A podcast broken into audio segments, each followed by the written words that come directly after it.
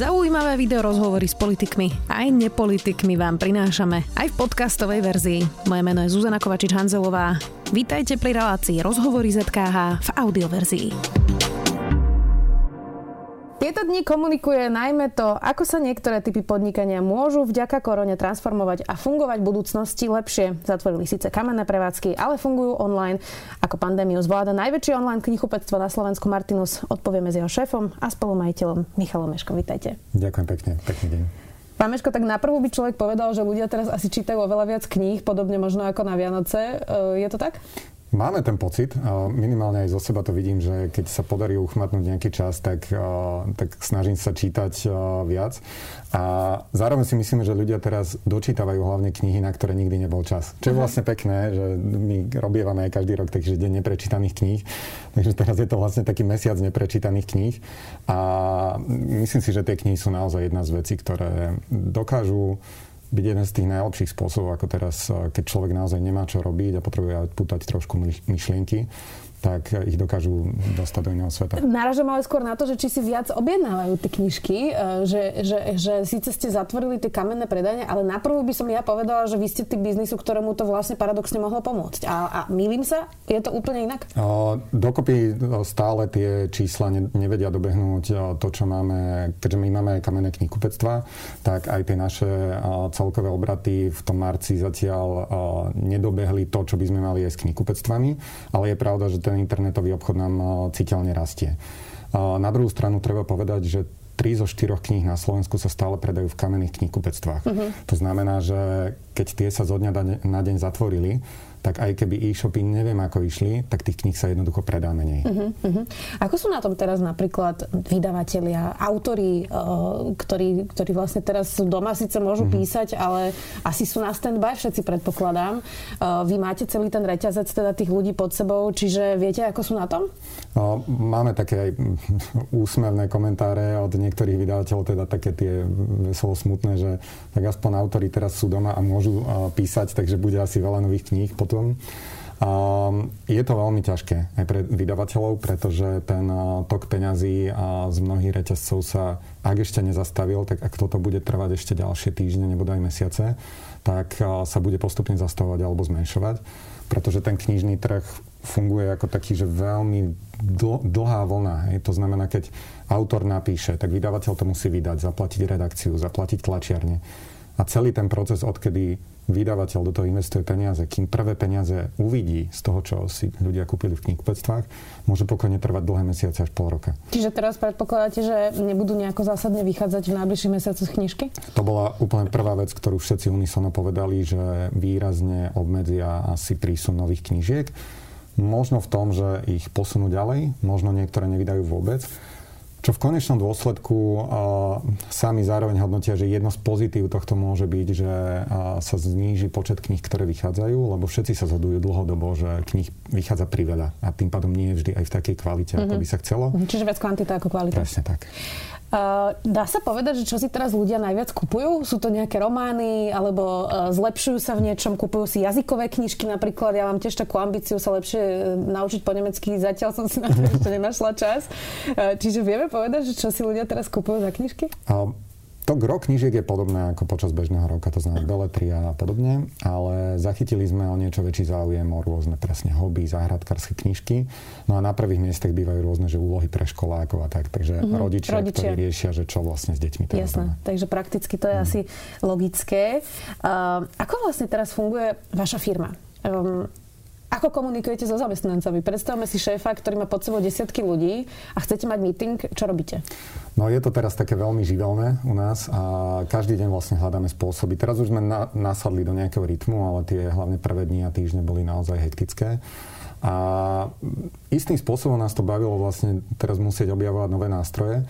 Super bolo, že ľudia, ktorí vedeli ísť na home office, tak od druhého dňa prakticky hneď vedeli fungovať. To znamená, až spätne sme zistili, že vlastne sme boli my ako firma dobre pripravení aj na tú prácu na diaľku uh-huh. pri tých pozíciách, kde sa to dá. Samozrejme, knihkupci je presne... Bola to náhoda, alebo ste nad tým premyšľali? No nebolo to cieľené, že keď uh-huh. príde pandémia alebo niečo také, ale skôr technológie nás vždy bavili a tým pádom no, tie veci tak prirodzene tam proste sme používali. A časť ľudí na home office bežne pracuje nejakú časť.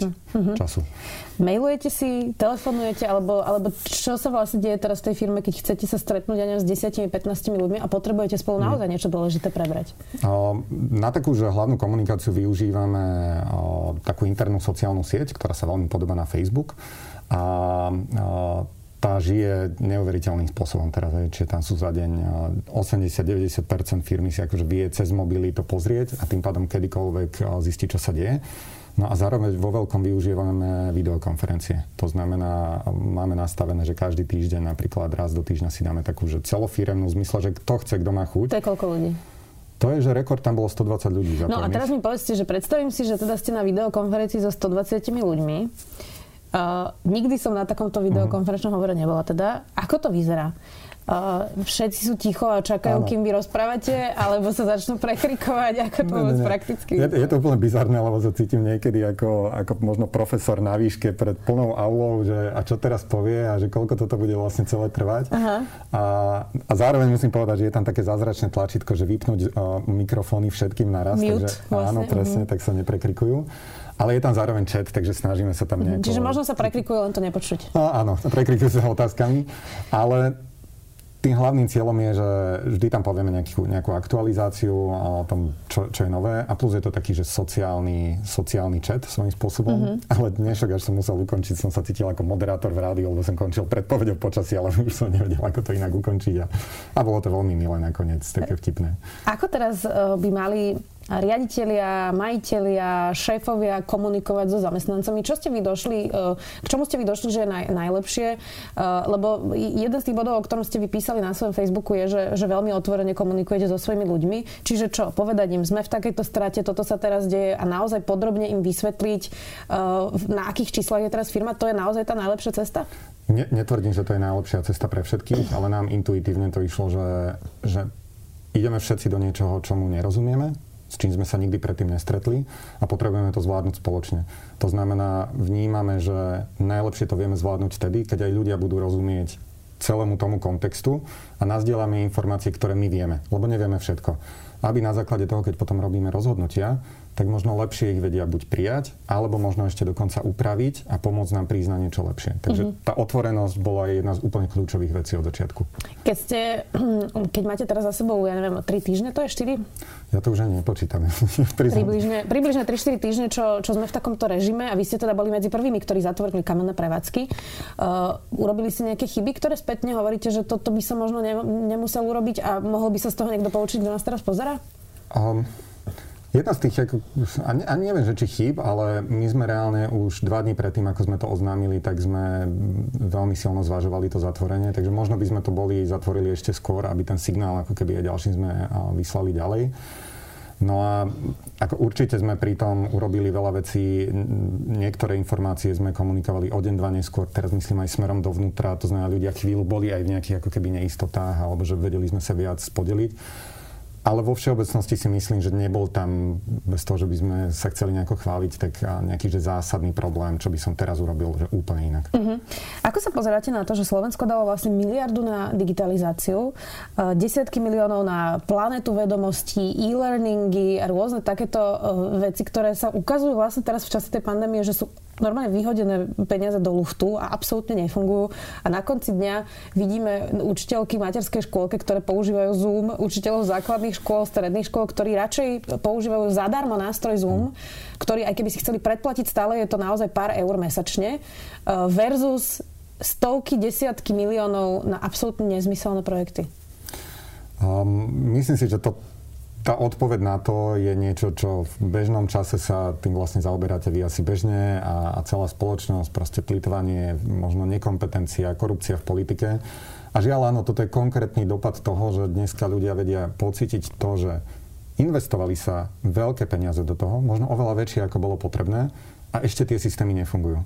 A to, toto je vlastne ten druhý level problému celej tej korupcie, že keby aspoň to bolo predražené, ale fungovalo to, tak v tomto momente niekto sa na tom nabalil, ale vieme fungovať. Mm-hmm. Ale presne tak, akože mm, ja som, môj oco je tiež učiteľ na výške a tým pádom bolo krásne vidieť, ako on vlastne zobral Zoom a išiel vlastne z toho učiť teraz prednášku a bol nadšený, ako tam vie PowerPoint púšťať. A zrazu je to niečo, že opäť jedno z tých pozitív možných korony, že, že vlastne tá zmena pôjde z dola. Že nepôjde z toho, že niekto tam vymyslel systémy a prehajdakal na tom peniaze, ale teraz sa ukážu aj tí aktívni, proaktívni učiteľia, kreatívni, ktorí vlastne si povedia, no dobre, však tu sú možno jednoduché nástroje, možno sú zadarmo, a ešte viac začneme vnímať, dúfam, tú hodnotu toho, že či naozaj bolo treba na to dať desiatky miliónov, ktoré teraz sú niekde v šuflíku. Uh-huh. Navyše Slovensko SK teda malo byť elektronizácia štátnej správy a človek si tam naozaj nevie ani prihlásiť auto, ktoré dneska už mohlo fungovať elektronicky. Uh, takže to asi sa po pandémii k tomu vrátime, k tejto téme. Uh, čo si z toho majú podnikatelia zobrať? Vy ste teda čiastočne online shop, čiastočne kamenné prevádzky. Uh, možno je to v tom pre vás o trochu jednoduchšie, ale teda máme tu reštaurácie, kaviárne, bystra, galantérie, záhradkárstva. Dá sa vôbec pre nich podľa vás adaptovať v tomto stave? Je to vidíme, keď sa pozrieme okolo seba, tak vidíme, že to je možné. Nie, nie ďaleka do tej úrovne, že teraz akože necítia, že je korona, ale, ale vidíme množstvo reštaurácií, kaviarní a tak ďalej, ktoré za 3 dní dokázali si narýchlo na, naprogramovať nejakú aplikáciu a jednoduchú a cez WhatsApp potom viem si objednať u nich jedlo. Pritom nikdy predtým nerobili donášku. A teraz za 3 dní zrazu dokázali sa pretransformovať do toho, zobrali dvoch kuriérov, rozvážajú a nejakým spôsobom to držia v obehu. Je to stále ťažké, ale nie je to na zatvorenie. Uh-huh. A myslím si, že zase to je do istej miery aj o tom podnikaní. To znamená nie len, že fungovať 20 rokov v nejakom režime a keď teraz príde nejaká zmena, tak zrazu neviem, že čo urobiť. Ale áno, aj prirodzene to tu tak trochu neviem, či prečistí je to správne slovo v tomto povedať, ale ukáže, že kto je schopný reagovať kreatívnejšie a rýchlejšie aj v tom podnikaní. A áno, firmy, ktoré investovali napríklad do toho, aby stáli na viacerých pilieroch, čiže aj naozaj kameň, aj online, tak dneska sú na tom asi lepšie, alebo sú na to lepšie pripravené. Nie preto, že by očakávali, samozrejme, toto je skôr náhoda, hej, že mohlo to byť kľudne o tom, že teraz vypne sa celý internet na svete, čiže kamene by zase išli a internet nie.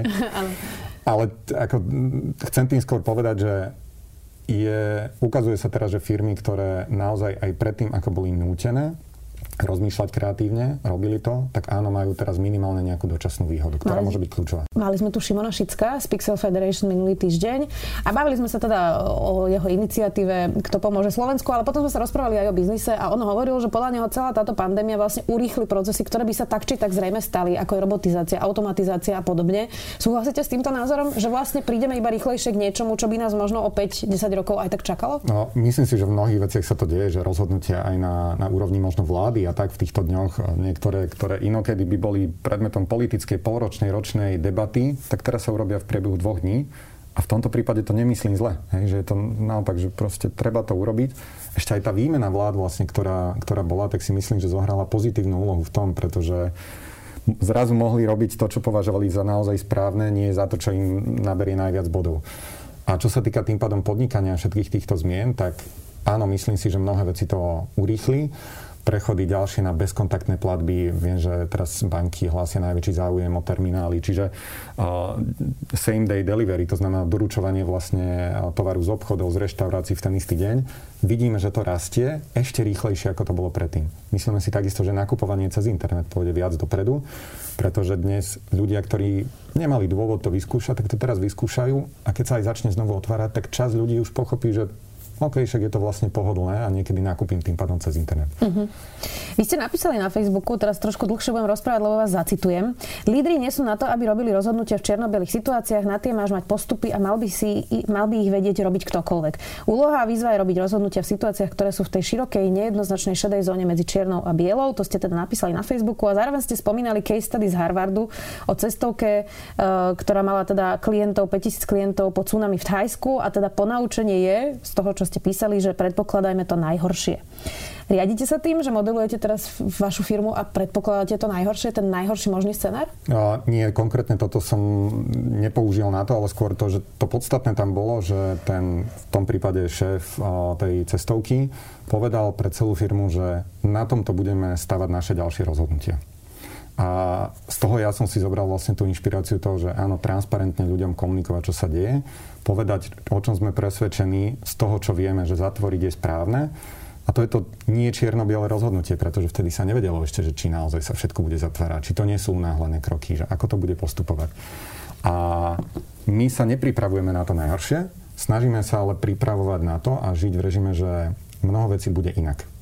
A tým pádom aj všetky veci, nad ktorými sa snažíme vo firme teraz rozmýšľať, tak vždy si povieme, že nerobme to len kvôli korone, Robme to tak, keď táto situácia prejde, aby to stále dávalo zmysel, aby nás to urobilo lepšími pre zákazníkov. Uh-huh.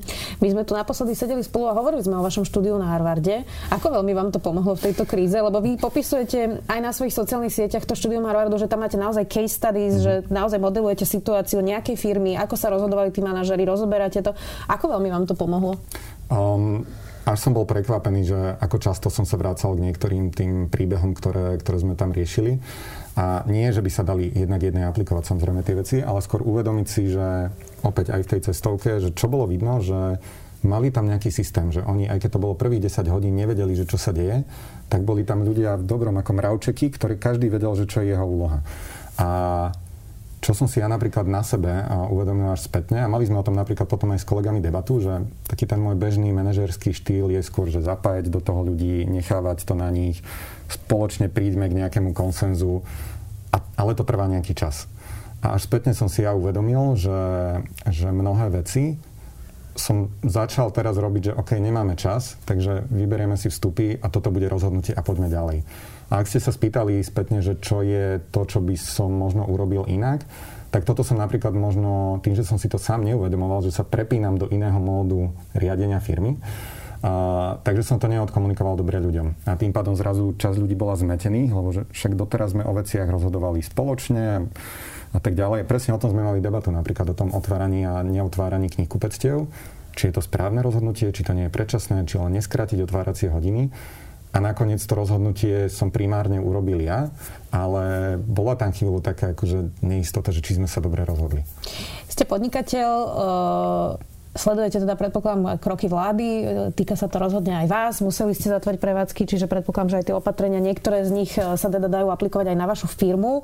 Sú dostatočné tie opatrenia? Vnímate tie kroky štátu, že naozaj idú od najakutnejších problémov, teraz riešia veľkých podnikateľov, ktorí ale vedeli chvíľu vydržať, lebo majú cash flow, e, sú prosperujúce firmy a vedia chvíľu vydržať. Máte pocit, že ide zatiaľ táto vláda celkom dobre po tých ekonomických opatreniach? Myslím si, že vo všeobecnosti áno, ale priznám sa, že tam je taká krivka vnímania ide skôr dole ale ten dôvod ani nie je takže tie konkrétne opatrenia. Lebo úprimne akože vždy sa dá dať viac, ale zároveň, čo teraz sa baviť, že tak 90% by to malo byť, a keby bolo 70, tak už je to primálo, že je to strašne špecifické aj pre jednotlivé firmy. Čo ale priznám sa, že ma stále viac frustruje, je tá nejednoznačnosť. To znamená, že niekto niečo naznačí, a ja za tie dva týždne som počul, hádam, 10 rôznych verzií, ako tá podpora bude alebo nebude vyzerať. A potom niektorý minister alebo štátny tajomník to rozvedie na svojom Facebooku, len ako pracovný neoficiálny materiál. A firmy tým pádom majú chaos. Čiže ja keď sa bavím aj s ďalšími podnikateľmi, tak vlastne my sa stávame analytikmi že sa snažíme z toho, čo sme počuli. Áno. Takže ako si to ty vysvetľuješ? A nie je to náhodou hen tak? Čiže veľmi som ocenil, že tie kroky na úvod boli relatívne rýchle, ale potom začali byť veľmi komotné a veľmi zmiešané a nejednoznačné signály vysielať. Uh-huh. ja dodnes napríklad neviem, že aké sú úplne presne podmienky tých jednotlivých podpor. Dodnes nie je vyriešené, ako sa ide riešiť nájomné v nákupných centrách. Pričom sú nákupné centrá, ktoré proaktívne povedali, že oni nebudú účtovať to nájomné ale to sú skôr výnimky. A na opačnej strane sú nákupné centra, ktoré už začínajú nájomcov upozorňovať, že ak nezaplatia, tak im začnú účtovať penále. A teraz nájomcovia riešia, že ale ja mesiac už skoro nemám žiadne tržby, ja mám ľudí doma a štát mi nepovedal zatiaľ, ako to ide riešiť. Mám ich prepustiť? Čo mám urobiť? Čiže tá nejednoznačnosť a pomalosť konkrétnych a jasných inštrukcií to je podľa mňa to, čo tomu nepomáha. Slúbili tu viacerí štúdiu, že budú riešiť aj to nájomné, takže počkáme na to. Snažíme sa aj my lepšie zorientovať všetkých v týchto opatreniach, aj keď niekedy je to ťažké a teraz naozaj z hodiny na hodinu sa všetko mení. Ďakujem vám veľmi pekne, že ste si našli čas a že ste prišli do Sme video. Dnes tu bol spolumajiteľ a šéf Martinusu Michal Meškov. Ďakujem. Ďakujem ešte raz. Počúvali ste podcastovú verziu relácie Rozhovory ZKH. Už tradične nás nájdete na streamovacích službách, vo vašich domácich asistentoch, na Sme.sk, v sekcii Sme video a samozrejme aj na našom YouTube kanáli Denníka Sme. Ďakujeme.